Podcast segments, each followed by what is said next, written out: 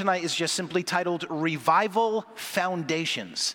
And man, there's so many things that we could say about this topic of revival, you know, just going through a Bible study. Uh, we could talk in detail about all the, the different revivals that have happened, uh, you know, again, going all the way back to the Word of God and up to, not only up to our modern times, but just literally uh, around us now, the wonderful things in the news uh, of what God is doing, um, reviving hearts and, and touching lives and working so beautifully. So, you know, here, here's the bottom line with it. God longs to bless people with mighty outpourings and moves of His Spirit.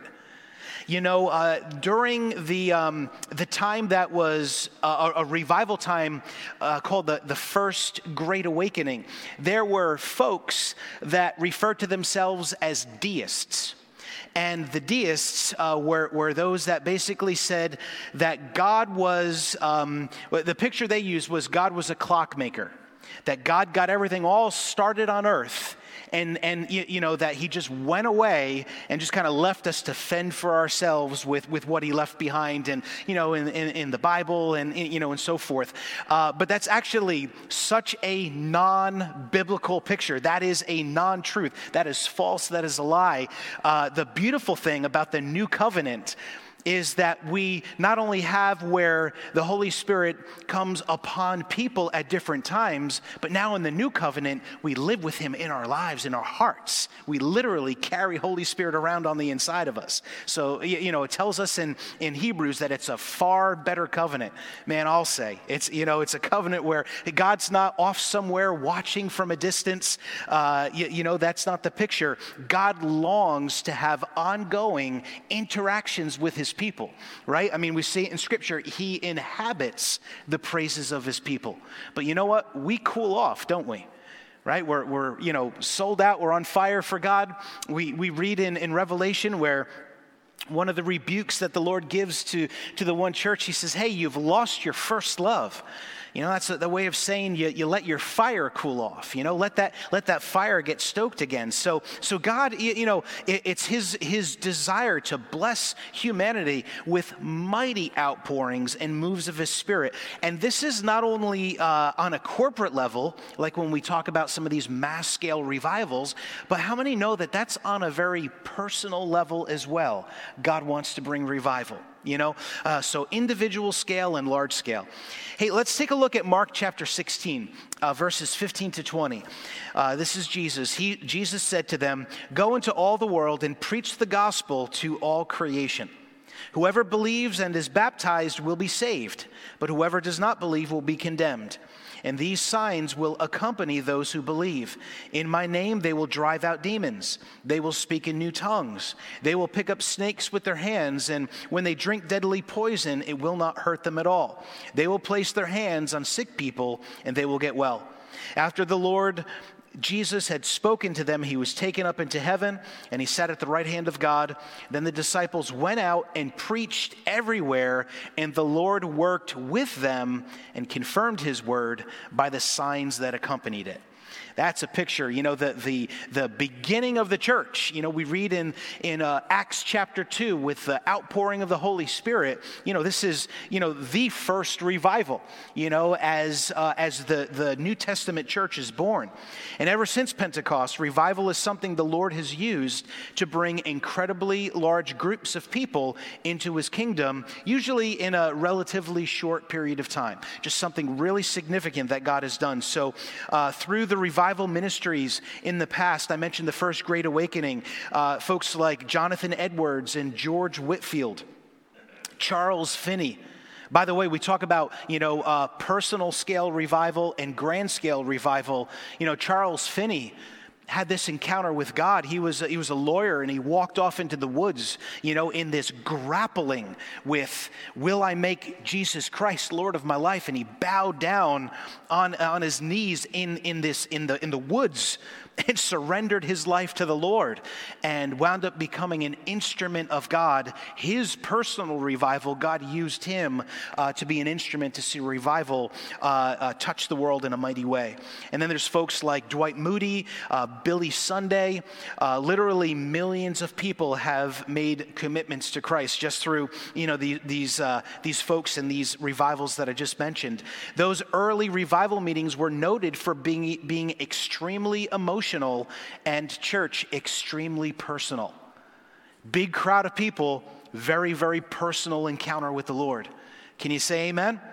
And and how many know, you, you know, uh, we don't throw our mind out to follow the Lord, but Christianity is not intellectual, right? We have we we have a soul, we have emotions, we have a mind, and all of that gets impacted when we encounter the Lord. And when we do have these times, these encounters with, uh, Pastor Walt would call it, encounters with almightiness.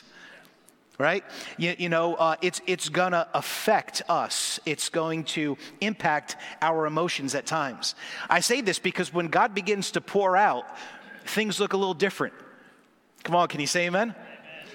You know, things don't look reserved. Things don't stay quiet. I'm getting all fired up, just, just, just you know, starting to think about it.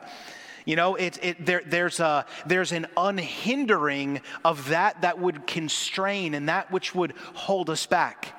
And, and there's reckless abandon to the Lord. That's, that's, that's what happens in this environment where, where we're touched by, by God. And, and, you know, it can look a lot of different ways based on what God is doing in that moment, based on what's going on in that person's life. I can remember uh, it was the first time I was uh, I, I was a youth leader, and it was my first trip away with our youth group with Pastor Mark. He was the youth pastor, and this was my first trip for an overnight youth convention.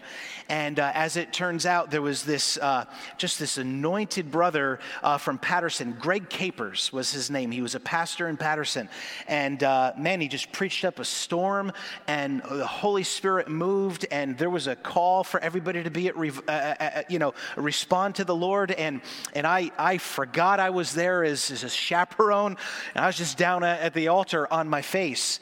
And uh, we started singing just, you, you know, the classic hymn, I have decided to follow Jesus, no turning back, no turning back, the cross before me, the world behind me. And, and Holy Spirit fell on me so powerfully that all I could do, like I wept and I wailed and I wept until, like, I could hardly breathe. And I got up from that altar so cleansed and, and so aware that I just had this, this fresh encounter with God. This, this new level of interaction with Him. A new experience of, I know He's real up here, to I've experienced He's real here and, and, and everywhere. Can you say amen? You know, here in a crowd, you know, kids from all around the state gathered in this room, seeking God and doing all this stuff, this this corporate thing that was happening, but it was so personal. And, and again, as I stop and make some of these comments along the way, I want you to, uh, okay, Siri, stay out of it. Uh, as I stop and make some uh, points along the way here, part of uh, the goal here tonight in, in the sharing is for us to have a clear picture biblically, but also for us to be aware that we give God liberty to do here what He wants to do here. Amen? Where we just make the room, you know, and when we see God doing things, I mean, we read it in the Gospels. They walked away from meetings with Jesus, and their response wasn't, that was a very tight, well put together, planned out meeting that Jesus planned, right? That's, that's not what they said. They walked away and they said, we have seen strange things today. You know, they in the King James, they scratched their head. That's my part. I know they were scratching their head when they said, what meaneth this? You know, what in the world am I seeing here? You know, but what they were seeing was salvation and healing and lives being changed and an encounter with God that was different than anything that was going on before Jesus came on the scene. You know, so uh, these revival meetings um, in the past, in the present, you know, individual, corporate, uh, personal, and uh, certainly impacting, uh, stirring people up. Uh, so let's talk about the ongoing need that the church over the ages has had, this need to be revived. Uh, we want to look at the Lord's purpose for bringing revival and then cultivate the important hunger that we need to carry so that we could live in a revived place. You know, we had a, a, a really great, uh, we, we have a meeting with all the leaders at the church. We call it our team huddle. We had a great meeting last night, and we talked a lot about revival stuff last night, again, just for the leadership, for us to be prepared. And I, I wanted to make sure that I didn't duplicate last night, but there's one thing that uh, that, that I think is important for us as a whole church to realize. Um What brings revival, and, and, and we'll have a better picture on what we mean by that statement by the time we're done, or maybe refreshing for some of us. What brings revival is a love for the God of revival. What makes it get quenched and put out is when we start to love revival and not the God of the revival. Amen? Right? Love him versus loving what he's doing. We can't help. When we love him, he's going to move and he's going to do wonderful things. Uh, but in the process, you know, the whole point of what he wants to do is, is to bring us back to a place of spiritual health. Uh, again, really, you know, the world would look and say, wow, they're they're like really extreme for God. You know, but biblically, we would look at it and we'd say, no, that's really what God calls normal, living for him, right? Loving him with all of our heart and soul and mind and strength. What does that look like? To just every day get up and, Lord, I love you with all of my heart and soul and mind and strength. And, and Lord, I'm loving my neighbor as myself. I mean, that, that, that is a picture of living revived. So we'll mention a few revivals in history. Uh, however, we want to keep in mind uh, God is uh, will always do things in unique ways, and there's always a variety of scope and focus depending on what God has in mind. You know, so uh, another place where I think people get into trouble is they see God doing something and they say, let's just box that up and duplicate it, you know, as if the the um, the form is what's getting it done. But it's not the form, it's the God who is at work that we have our eyes on. And that could look just so different in, in so many different situations. Can you all say amen? All right, so let's look at what makes a move of God into an actual revival and what God's purpose is in bringing it. Um, so let's ask ourselves as we're going through and as we're hearing some of this, let's just ask ourselves, hey, Lord, do I need revival? Do I, do I need you to do some reviving? Uh, you may discover that God is on the verge of reviving you. You know, I've been doing, uh, just there's just been a lot of thinking back.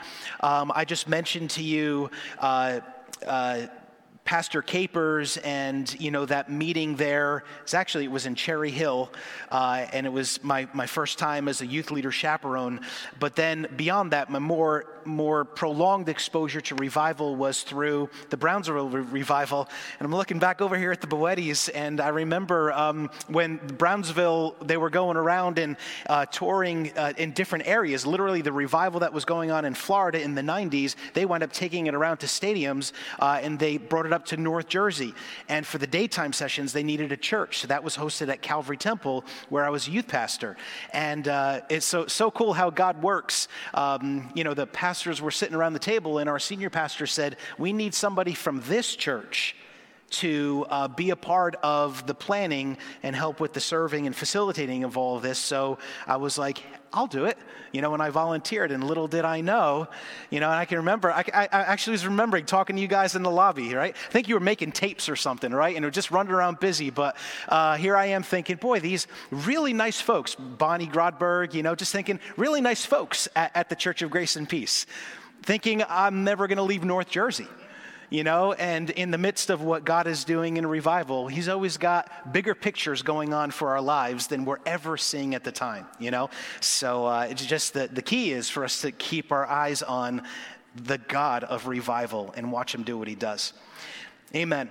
So, uh, you, you know, this revival picture, let's paint it out some more. Uh, people would suddenly become overwhelmed and convicted of their sin. uh, give their lives to Christ in massive numbers. Uh, let, let's use the term mediocre Christianity. Uh, would drastically change and become fervent. A lot of times, you know, uh, I- instead it would be the fire of God. You know, somebody's got the fire of God in their life. Uh, miracles, healings, all sorts of manifestations as God is moving and cleaning people out and pouring His Spirit out on them, um, and and oftentimes uh, affecting the way the church ministers, you know, for years to come. Webster's uh, dictionary says that to be revived is to be returned or restored to life, to be made active and flourishing again. So when we talk about what, what what does God do, what's His purpose in revival, there it is right there, to return or restore to life, to be made active, and to flourish again. We could then define revival as the passionate reawakening of our hearts to the presence of God and His mission for our lives. Isn't that good? Right? You know, and, uh, you know, in asking that question, uh, hey, Lord, do I need some reviving? You know, if the answer is yes, then the response is, Lord, I'm, I'm going to seek you. Lord, I'm pressing into you. So let's look at three particular passages that indicate God's intention concerning revival. Okay, the first one, let's look at First Timothy chapter two, verses one to four, and it says, I urge then, first of all, that petitions, prayers, intercessions, and thanksgiving be made for all people, for kings and all those in authority, that we may live peaceful and quiet lives in all godliness and holiness. This is good and pleases God our Savior, who wants all people to be saved and to come to a knowledge of the truth. So the first thing that God will do in revival, He'll use it to save the lost. Now understand here tonight, you know, when when when you have conversations, we can hear words like, okay, there was an awakening, there was an outpouring, there was a revival. You know, if, if you're somebody who has heard, heard, uh, you know, that in different contexts, uh, I, I'm kind of lumping that all in together when God pours out His Spirit in order to grow His kingdom, right? That's what we're talking about here in revival. He wants to save the lost. He's not willing that any should perish. You, you know, uh, there was uh, one hundred six people from, I don't know, probably a half a dozen, maybe more different churches that came out on uh on Sunday evening for prayer, and uh, it, it was uh, led by Move the Earth and Glennis and Sean Highland, and it was two hours of prayer with some worship sprinkled in between, but there was so much prayer that went out, so much fervent fire of God prayer that went out for the lost, for people who don't know God. You know, even praying for those in our government that we see that are walking out policies that are opposite of the Word of God, it was praying for their salvation, because God's not willing that any should perish. Come on, can you say amen? You know, so so in revival, remember, it's it's it's a restoring of us, uh, a heart for Him, and and to walk out His mission for us. So according to this scripture, God asks us to pray. He desires for all of us to be saved and to come to know the truth. Our involvement with prayer uh, is the process that God uses in the salvation of others. You know, I, I stand before you a believer today because I had a praying mom that was praying for me when I was running in the opposite direction. You know, so so uh, there's always somebody praying, whether it's somebody interceding and they don't know who they're praying for, but God's, you know, targeting you in that prayer, or whether it's a loved one that's praying for us. So Uh, Second Chronicles seven fourteen, regarding the idea of praying, right? Probably a lot of us know this verse. God says, if my people who are called by my name will humble themselves and pray and seek my face and turn from their wicked ways, then I will hear from heaven, I will forgive their sin, and I will heal their land. So when God uh, pours out His Spirit, people begin to reject their sin and they give their lives to Him. Right? And we read that all through the book of Acts as as uh, Paul is going through to different places, you know, and preaching the gospel, and people are turning to God. Man, they're surrendering. I mean, in, in Ephesus, it caused a riot because everybody was getting rid of their idols. And the guy who made the idols, it was bankrupting him, was putting him out of business, you know, so he he he wanted them to stop doing what they were doing. On the day of Pentecost, uh, three thousand people accepted Christ all at one time, and it, and it tells us many more were added to that number daily. Man, we, we have uh, close to one hundred thousand people that live just in Tom's River. Oh, God, that we would, that our hearts would be gripped with God's heart. He's not willing that one would perish, right? Right in our backyard. Oh, God, that through this church and all the healthy Bible-believing churches around our area, Lord, that not one would perish. Lord, that we would stand in the gap for them and pray that they would hear the gospel, that their hearts would be softened. Lord, that there would be days. Lord, let it be this Resurrection Sunday here in Ocean County, that three thousand are added to our number that didn't know Jesus. And that we could say, and daily more being added to the church. Amen? Amen. Why not? Same God that poured out, that, that wants to keep pouring out. Amen? Uh, during the Great Awakening of the mid seventeen hundreds, tens of thousands of people came forward to be revived and gave their hearts to Jesus. During the Second Great Awakening, uh, during the early eighteen hundreds, literally millions of people made first-time decisions to make Jesus Christ their Lord. In nineteen seventeen, uh, the ministry of revivalist Billy Sunday, uh, it's, it's documented over ninety-eight thousand people uh, uh, became believers in New York City alone. Isn't that awesome, huh? Woo, glory to God. As hard-hearted as people seem these days, God is still moving powerfully. And again, we we were talking about this last night. You know, we had this, uh, you know, the, the Grammys, you know, just, just televised all around our nation. And, you know, hey, we had this uh, dude that needs Jesus getting up and, and doing a uh, just a, a demonic uh, tribute as his song to open everything up. And, and I didn't hear this personally. It was conveyed to me from somebody else that one of the, the um, you know, network people said something along the lines of, well, let's get ready to worship. Cause, cause it was, but it was like this satanic thing that was going on, you know? And that same week started hearing about this university in Asbury, Kentucky, where this generation that so many folks have been criticizing and saying, ah, we're done for, post-Christian, ah, that generation, they don't this, they don't that, they don't know this, they act this way, they don't act that way. And here God is saying, it's not too big for me. Here's God saying, this is what I do. And, and this this beautiful this beautiful time uh, happens here where these students, they go to a chapel, and you know somebody went to the leadership and said they're still there, and leadership said, who's where? The students, they're still in chapel. What are they doing? They're still worshiping, and they stayed through, and more students got on board, and then there became this move, you know, and, you know, I heard about it. I thought, well, praise God, that's beautiful. And then there's people who heard and said, I got to go check it out.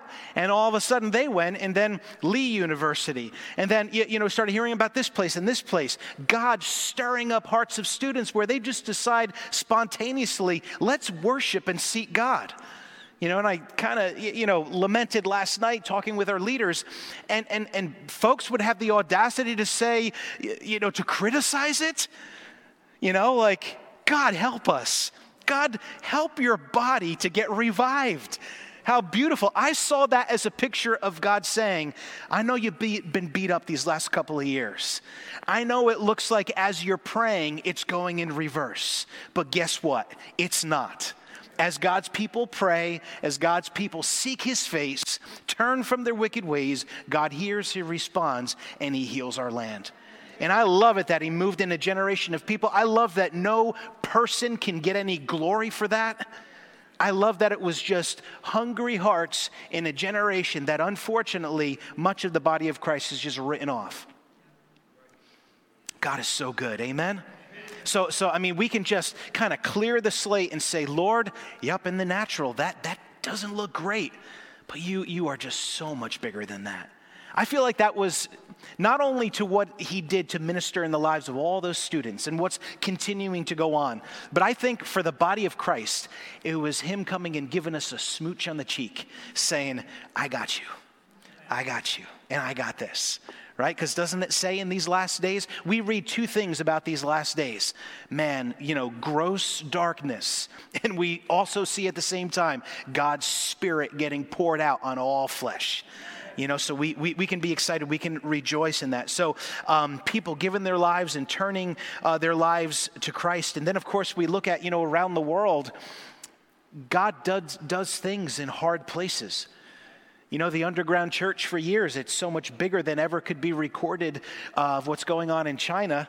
You know, we, we know Iran, how difficult, you know, the regime and everything has been in Iran. How many know, uh, have, have been made aware the body of Christ is exploding in Iran? It's, it, it's growing in a way that only God could do, you know, in, in, in these closed places. So God is in the business of saving people, and it's oftentimes through these mighty outpourings. All right, a second uh, scripture that we'll look at here is gonna is gonna show this second thing that God does with revival, is he'll use revival to bring healing and hope to people's lives. And sometimes, uh, you know, that that is, you know, in just absolutely spectacular ways where, you know, there's medical things that you just can't, um, you, you know, have any other explanation for. Uh, but then there's other times where it's no less miraculous of God healing broken hearts and binding up wounds. And, and you know, again, the, the statistics are, are starting to come out of, you know, from the time in lockdown. You know, and for the stress and anxiety that folks have walked through uh, during this season, uh, folks who have left their employment, they called it the Great Resignation. How many have heard that ter- that that, that uh, terminology about people just resigning jobs and not being able to get back to work, and you, you know, all this stuff that's going on, and how that affects relationships and families and marriages, and and then we know all of the liberal agenda that's gone in and that has brought such confusion.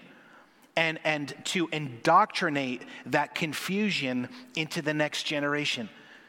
As ugly and horrific as that is, as much as we want to be watchmen on the wall and push back against that, we can know in what we're seeing that we don't have to despair. Because what, what's happening is an environment is being created that's just the kind of environment where God will come and show who he is. Right? I tell you, the, the liberal culture is inundating and saturating movies, media, streaming shows, uh, painting religion as evil and as the enemy. Come on, how many have seen that, right?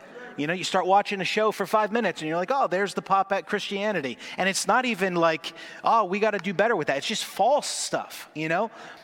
But the good news is in all of that is God will see that and God will say, no, let me show you who I am. And no critic and no demon in hell will be able to stand against that experience and that encounter that people have with God. Amen? So in all of this, I'm saying there's hope, there's hope, there's hope. And, and we got this beautiful verse from Isaiah thirty-five, verses three to eight. Strengthen the feeble hands, steady the knees that give way. Say to those with fearful hearts, be strong and do not fear. Your God will come, and he will come with vengeance, with divine retribution. He will come to save you. Then will the eyes of the blind be opened, and the ears of the deaf unstopped. Then will the lame leap like a deer, and the mute tongue shout for joy. Waters will gush forth in the wilderness, and streams in the desert. The burning sand will become a pool, and the thirsty ground bubbling springs. In the haunts where jackals once lay, grass and reeds and papyrus will grow. And a highway will be there. It will be called the way of holiness. It will be for those who walk on that way. The unclean will not journey on it. Wicked fools will not go about on it. That's a picture of revival happening, right? Of, of hearts being healed, of, of uh, lives and bodies being healed. So here's the bottom line, right? In revival, God wants his people whole. And again, let's understand that he wants that to be normal, that we press in and that we seek him and that we live in a place of, of being personally revived. Everybody tracking so far? Amen? Amen. All right. Um, so there's many scriptures uh, in, in the Bible that show how God touched people with healing uh, and hope through renewal and revival. Uh, we could look at Acts five. Uh, verses two to sixteen uh, shows that uh, the, the Spirit was moving so powerfully in the days following Pentecost that huge crowds of people experienced complete and total healings. I mean, to the point where, you know, shadows, you, you know, from those that were ministering, you know, as, as as Holy Spirit was working through them, that their shadow was touching people, and just, just in their shadow, there was such anointing there, where where uh, they were being they, they were being healed from that. Uh, and then during past moves of God, uh, all kinds of healings were reported, are being reported, continue to be reported. In a revival atmosphere, God does move powerfully to heal lives and to and to heal souls and to heal bodies. Come on, can you say amen? Amen. All right. Uh, and again, in this century, God continues to do it. Uh, during the mid nineteen twenties, the local papers published uh, numerous testimonies of miraculous healings taking place at the revival meetings held by evangelist Amy Semple McPherson. Uh, and I'm actually reading now a little bit about William Seymour, uh, as you know, he was the, the catalyst that God used for the Azusa Street Revival, nineteen oh six, uh, out in Los Angeles, California. And God used that as a modern revival of Pentecost that swept around the world. And it was really cool, uh, you, you know, that there were, there were uh, such awesome, bona fide, undeniable miracles that happened that got put in the newspaper, you know, and you had the person there giving the testimony saying, look, here I am, you know, just just like, uh, you, you know, when Jesus, you know, healed the blind guy and, and you know, and they're trying to argue with him, you know, and, and he says, look, this is what I know. I was blind, now I see. And it was that guy Jesus, you know, that kind, you know, kind of a picture. So, you know, and then we had, you know, the nineteen fifties Oral Roberts healing crusades and tens of thousands healed. And again, we know in our in our modern time, hey, we just had a, a couple of Sundays ago where there was a word given uh, as our worship team was worshiping, and, and I already got back, haven't had a chance to really check in on any more. But two folks who had chronic things uh, going on in their body, and the word of wisdom was God's touching, God's dealing with that here. Uh, And they, they've been healed from that, you know? Hungry hearts pursuing God, right? As we hung, hungrily seek him and not let go of him. You know, I think of, uh, we read in the Bible about the woman with the issue of blood, right? If, you don't, if you're not familiar with the story, there's this great crowd of people around Jesus, you know, and, and we're told, she said, if I could just touch the hem of his garment, I'll be made whole. And, you know, she uh, she had, you know, this this bleeding issue uh, that, that was an ongoing chronic thing. According to the, the Hebrew law, and when anybody got close to her, she was supposed to say, unclean, you know. Uh, and yet here she is, knowing who Jesus is, knowing what God, you know, what, what he wants to do. And she says, I'm taking my life in my hands here. You talk about hunger. I'm getting in there, and I'm getting a hold of the hem of his garment. Get, get get our hearts around that for a second. Jesus didn't turn around and say, oh, daughter, you have a sickness. Let me lay my hands and heal you. No, he turned around and he said, who touched me? Because he knew healing power went out of him. You know, and the disciples, you know, I'm so encouraged when we read about the disciples because there's hope for me. They're so dense. They're like, Lord, there's a lot of people around you, you know. What do you mean? Who's touching you?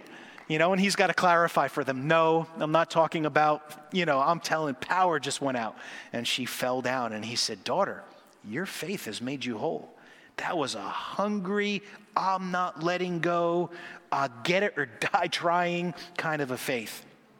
That's the kind of uh, posture that we want to have as we seek God to, to, lived, to live revived lives. Can you say amen? Amen. So, uh, all right, let's look at a, at a third thing here. Uh, God uses revival to bring new life and fervor to his people. So, so far we've spoken about God wants to reach the lost because he's not willing that any would perish. We talked about God wants to restore and make folks whole, spirit, soul, mind, and body.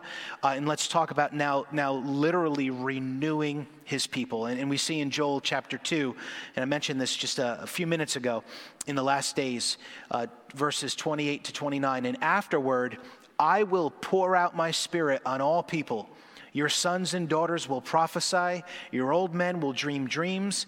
Your young men will see visions. I still, I'm, I'm still asking for visions, not for dreams. I want to be in that young men category from God's perspective. Amen. Uh, Even on my servants, both men and women, I will pour out my spirit in those days. So, so this picture, who's God pouring his spirit out, out on? All people. Right? His desire is for his spirit to be poured out on everybody. Uh, the result of the outpouring, prophecy, dreams, visions, so hearing from heaven, direction from God, and then these other things we spoke about, lives being impacted, lives being transformed, miraculous things happening because that's God's nature. So whenever God begins to pour his spirit out in a mighty way, people begin to dedicate themselves more and more to the Lord. You know, unfortunately, uh, the the... tendency of people is to cool off and move away from God. It, it doesn't have to be that way. But in general, we see it in Israel. We see it in the New Testament church. You know, people get, get fired up for God and, and then, you know, one thing or another, you know, can wind up getting in the way, uh, which is why there is need for times of revival and renewal. I know our heart is that we would live here in this place where there would be a, a culture and an atmosphere that we want it to be spiritually a sauna, not a freezer. We don't want it to be where, hey, I got around those Grace and Peace folks and just cooled right off for God. No, we want it to be, got around those Grace and Peace folks, and the fire of God is in that community. That doesn't mean we're always going to be walking, carrying a fire. Sometimes I need to get up, you know, next to you and get some of your fire, you know, and and, and, and vice versa, right? But it's that, that we would live in a way uh, of, of being revived, you know, which means we just simply steward our walk with God. And hey, it goes back to this this theme that we're focusing on this year, to live on purpose. You know, live really under, to live on purpose is to say, okay, I'm going to identify what the important things should be, and then I'm going to live intentionally to make sure the important things are happening in my life. Amen? Amen. You know, so if the Lord says, hey, the, the greatest commandment is love God with all of our heart, soul, mind, and strength, and love my neighbor as myself, that shouldn't be an afterthought in any of our lives. I know I let that be an afterthought far too often. That should be front and center as a part of my lifestyle. That should be front and center as a part of the culture and the way we live our lives. And we just love him with all of our heart, soul, mind, and strength. And how many know any earthly, whether it's a friendship, a marriage, uh, a working relationship, how many know for it to be healthy, it requires work and investment and prioritizing and fighting for, right? So when we say, all right, if, if that's God's main priority for my life and, and I want his priority to, to be my priority, man, I gotta, I gotta purposely live in a way where I'm keeping that relationship nurtured and protected and grown and cultivated. Come on, can you say amen? Pretty cool. Enoch in the Old Testament walked with God. It says, and then he was no more, because you just got carried right up on into heaven. That's pretty cool. You just, just kept walking with God. Amen. Amen. Uh, during the uh, Azusa Street Revival uh, of nineteen oh six, uh, th- there was uh, a great consecration to praying and seeking the face of God. And that's why, you, you know, coupled together, right, hunger is going to fuel our prayer time. If not, prayer is going to become a drudgery. It's going to become a, a routine thing. It's going to become something that uh, that that we feel is an obligation to do.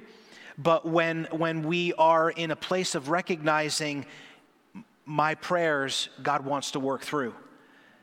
God is not willing that any should perish, and because of that, he has made me his partner, so that if I would pray for the lost around me, he desires to work through my prayers to see lost people saved. Amen. Amen. So, uh, you, you know, uh, hunger, uh, humility, hunger, and holiness are three things that are, the, that's important at any time, but in this season that we're in right now, those are important things for us right now. A humility, Lord, I need you. Lord, I, I'm dependent on you. I need you to, to, to work in my life. I'm in pursuit of you. I, I can't make this happen. I can't uh, do it without you. So I'm, I'm pursuing you. And God, I'm hungry. I'm not going to let go. How many know sometimes God will even, he'll get quiet, not because he's mad at you or not because he doesn't like you, but he wants you to pursue him.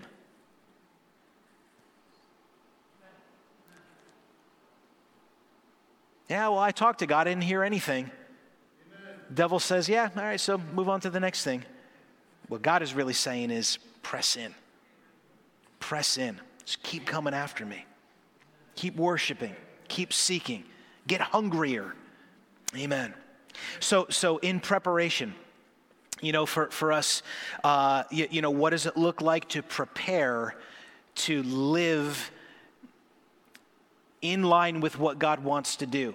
There are a couple of sides to this. The first one is, all right, so am I keeping a humble heart and living humbly before him?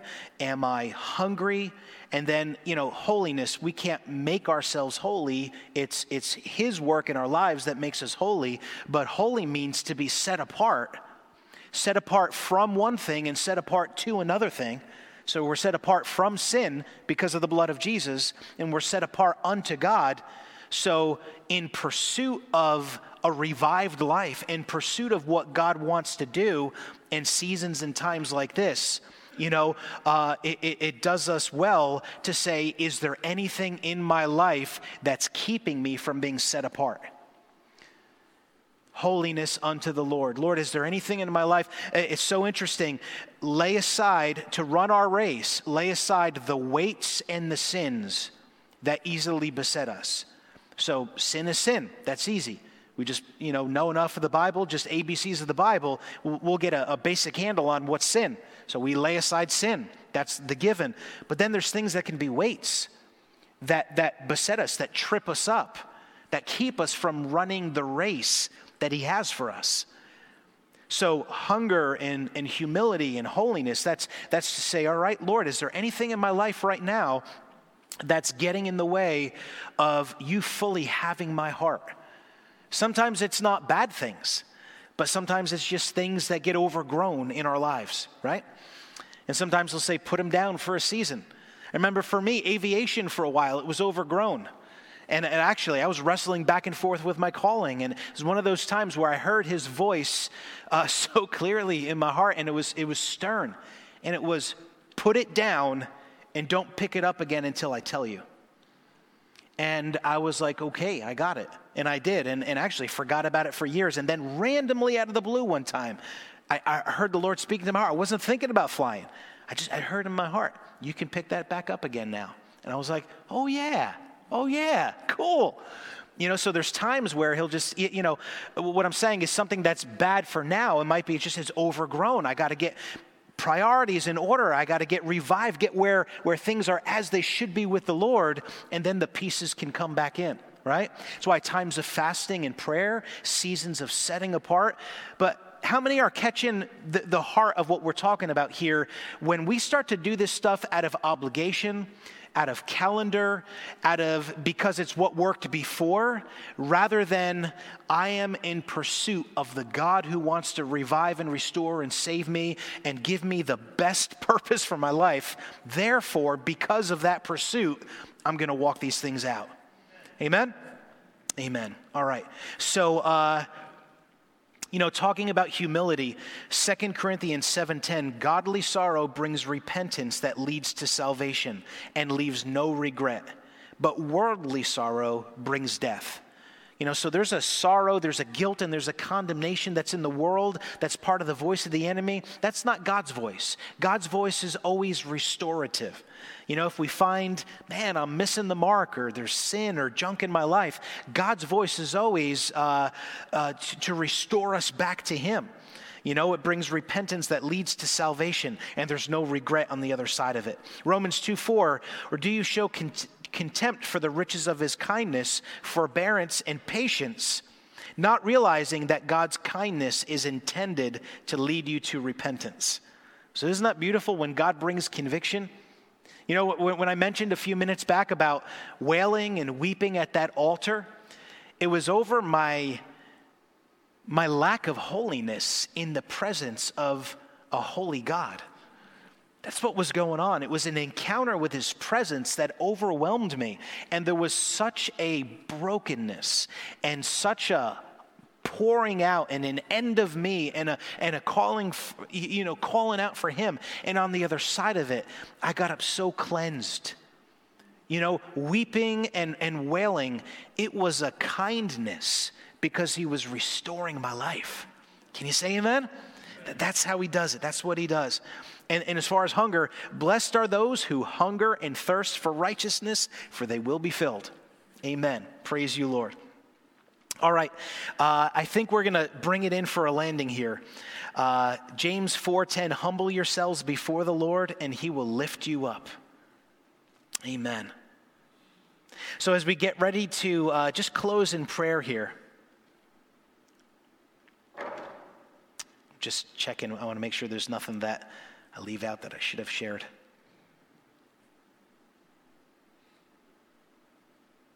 No, I just I just wanted to share some some revival quotes, and then let's pray. Do not be satisfied with as much Christianity as will only ease your conscience. Well, that's a good one, huh? By the time the average Christian gets his temperature up to normal, everybody thinks he has a fever. That was Watchman Nee. Charles Spurgeon said, if sinners be damned, at least let them leap to hell over our bodies, going back to God's desire that none would perish. If they will perish, let them perish with their arms about their knees. Let no one go there unwarned and unprayed for. It's going back to that first point that we brought up, right? About God is not willing that any should perish. And we're his hands, his feet, his voice, his heart. And and hear me tonight, church. You know, we're talking about a standard that we don't reach in the natural. We we don't hear a message like this and go out and say, oh, okay, well, I'm just going to snap it into gear. No, a message like this, what we want it to do is to soften up our hearts, break up the ground of our hearts and say, Lord, I'm going to press in and seek you. And, and I want your heart. I want to know your ways. Amen. Couple more. Samuel Chadwick. Spirit-filled souls ablaze for God. They love with a love that glows. They serve with a faith that kindles. They serve with a devotion that consumes. They hate sin with fierceness that burns. They rejoice with a joy that radiates. Love is perfected in the fire of God. Amen, Jay. We were talking about that last night, the fire of God.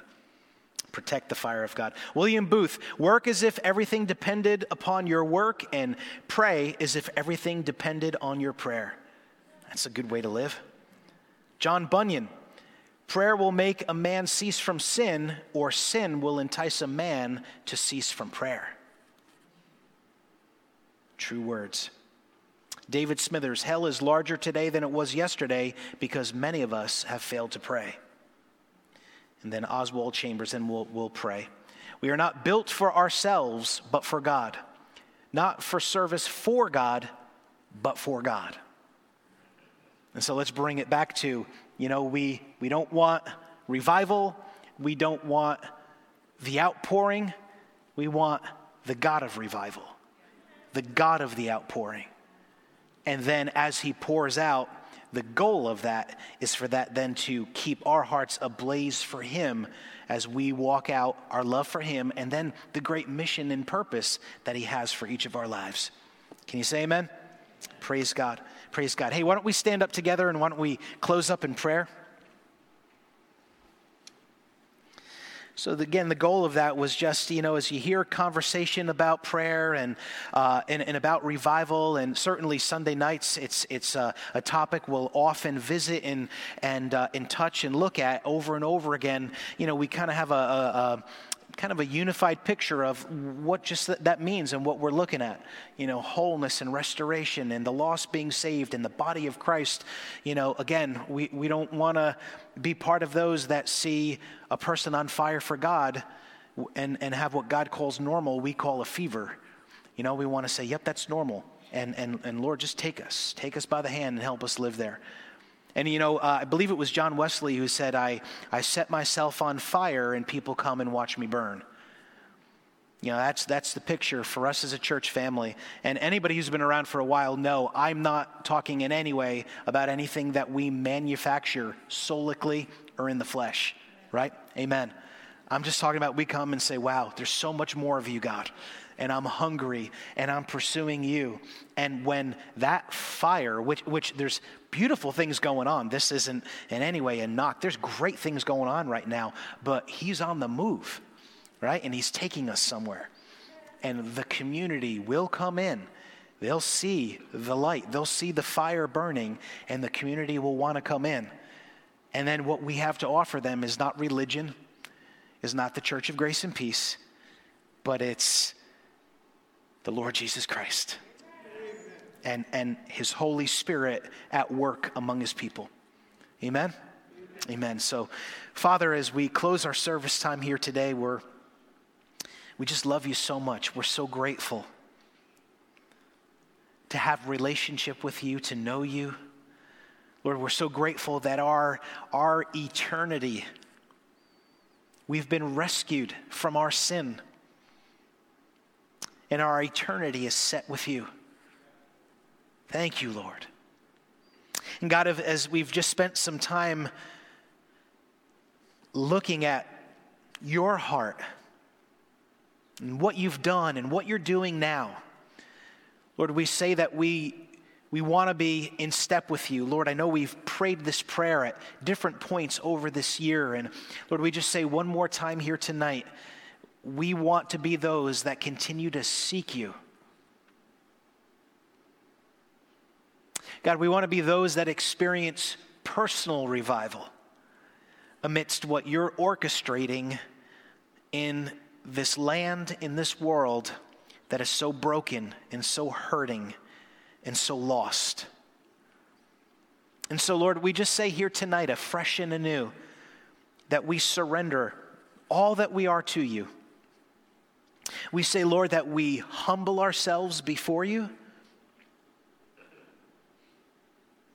We bow the knee of our heart to you afresh and anew, and we say, Jesus Christ, be Lord and Savior and Captain and Master and King over all, all that we are, over all of our lives. We give to you our past, we give to you the now, we give to you our future. And Lord, deliver us from anything and everything that would cool us off from being red hot for you. Lord, give us a hunger. Lord, we, we pray the prayer of Smith Wigglesworth. I'm only satisfied with the satisfaction that needs to be satisfied again and again. A hunger to keep in pursuit of you. A hunger to fight to keep you first in our lives. And Lord, we pray that you'd help us to discern. Lord, just like Isaiah when he had that encounter